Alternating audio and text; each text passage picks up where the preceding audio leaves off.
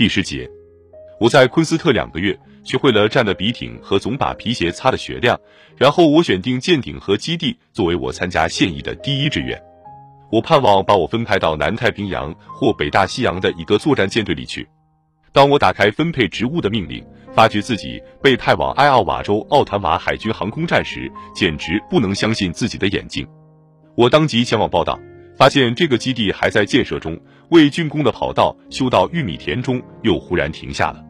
我对这个职务颇为失望，但我新邻居的热情和友谊却很快改变了我的想法。帕特在市里找到了银行出纳员的工作，于是我们便安心的在这里过着别有风趣的中西部生活。正当我感到我就得在内陆的艾奥瓦州度过那次战争的时候，我看到一项通知说，二十九岁或年龄更轻的官员可以申请到海上服役。我正好二十九岁，因此我立即提出了申请。帕特虽为我的安全担心，但他仍支持我这种力求真正参加战争的决心。我接到命令去旧金山报道，以便接受去海外的任务。于是我们便回惠蒂尔去向家人告别。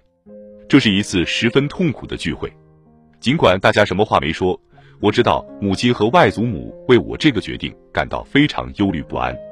在第一次世界大战时，我的舅父奥斯卡随美国公益会服务委员会去法国，作为一个护理人员去红十字会工作，治疗战场上双方的受伤战士。我确信他们一定希望我也选择这类职务，但我实在难于做出这样的决定。我感到，当我的祖国正受到攻击时，我不能躲在一边。至于教友会的和平主义问题，我似乎觉得那只有在和一个文明的、有感情的敌人作战时才起作用。在希特勒和东条英机面前，和平主义不仅不能制止暴力，它实际上只能为野蛮的敌人提供帮忙，削弱自己的士气。我的一家和朋友们都到车站送帕特和我去旧金山，比尤利一家也来了，同来的还有我从前的秘书伊芙琳·多恩和她的丈夫，以及帕特和我的一些朋友。我父母也都来了，带着唐和他的妻子克拉拉、简，还有我最小的弟弟埃迪。艾迪那时已十二岁，长得和我在那个年岁时一模一样。我们一块儿在联合车站的哈维饭店吃早餐。这是一顿令人痛苦的早餐，在那表面的愉快谈话中，充满了悲痛的沉默。后来听到火车即将进站的广播声，我简直如释重负。当帕特和我站在踏脚板上准备上火车时，我回过头来，最后看了他们一眼。我想，我们大家都想到，也许我们从此永远不会再相见了。母亲强忍着悲痛，但父亲却哭了起来。火车缓缓开出车站，帕特和我眼望着他们，向我们挥手告别。一直到我们看不见他们。刚离开旧金山，我发现我身边没有带着帕特最近的照片。我写信给他，于是他去照相馆拍了一张。当照片寄到时，我非常高兴，但这更使我感受到分离的痛苦。我被派到靠近新卡里多尼亚岛的努美亚的南太平洋战斗空运指挥部工作，这个单位简称南战运部，这几乎已成为我们的正式名称。我们那部分负责为 C 四七型运输机，在岛与岛之间飞行时准备货运清单和制定飞行计划。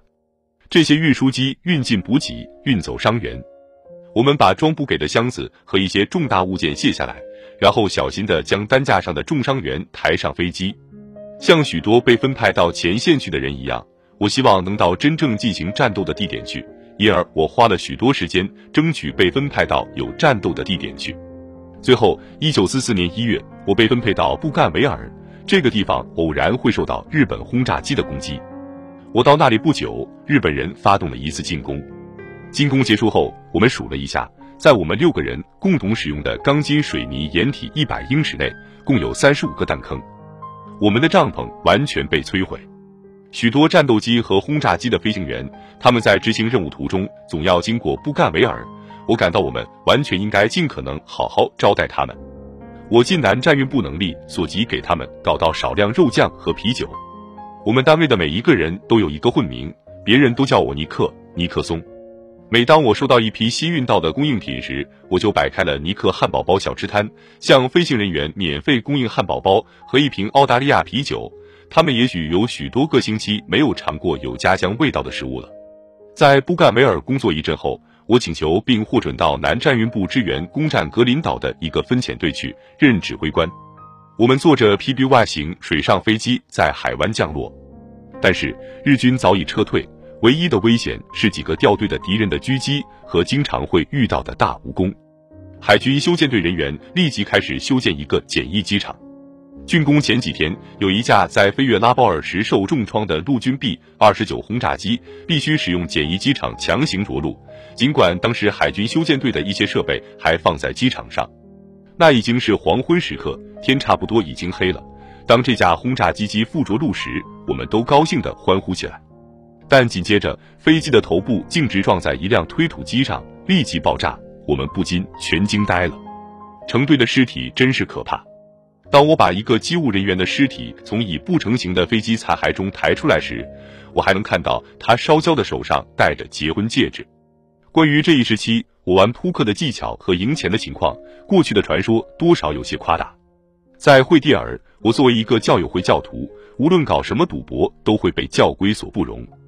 但是战时环境和甚至更令人难以忍受的单调生活的压力，使赌钱成了无法抗拒的消遣。我发现赌扑克不仅能让人娱乐赢钱，而且颇有教益。我慢慢知道，拿着好牌的一般说话最少，声音也很轻。而那些投机的人，往往话讲得很响，实际是给自己泄底。有一天晚上，我们赌扑克，我拿到方块同花大顺，下扣一张 A，拿到这手牌的机会大约是六十五万分之一，我当然兴奋极了。但我仍能完全不动声色，因此这一把真赢了不少。对南太平洋大多数的士兵来说，这是一次寂寞的战争，老是一次一次，似乎无止境的等待着。而战斗通常是在数千英里以外的地方进行。我们贪婪地阅读着我们能弄到手的生活杂志。我由于厌烦，也出于虔诚，还老是翻来覆去读着那本我带在身边的带插图的旧圣经。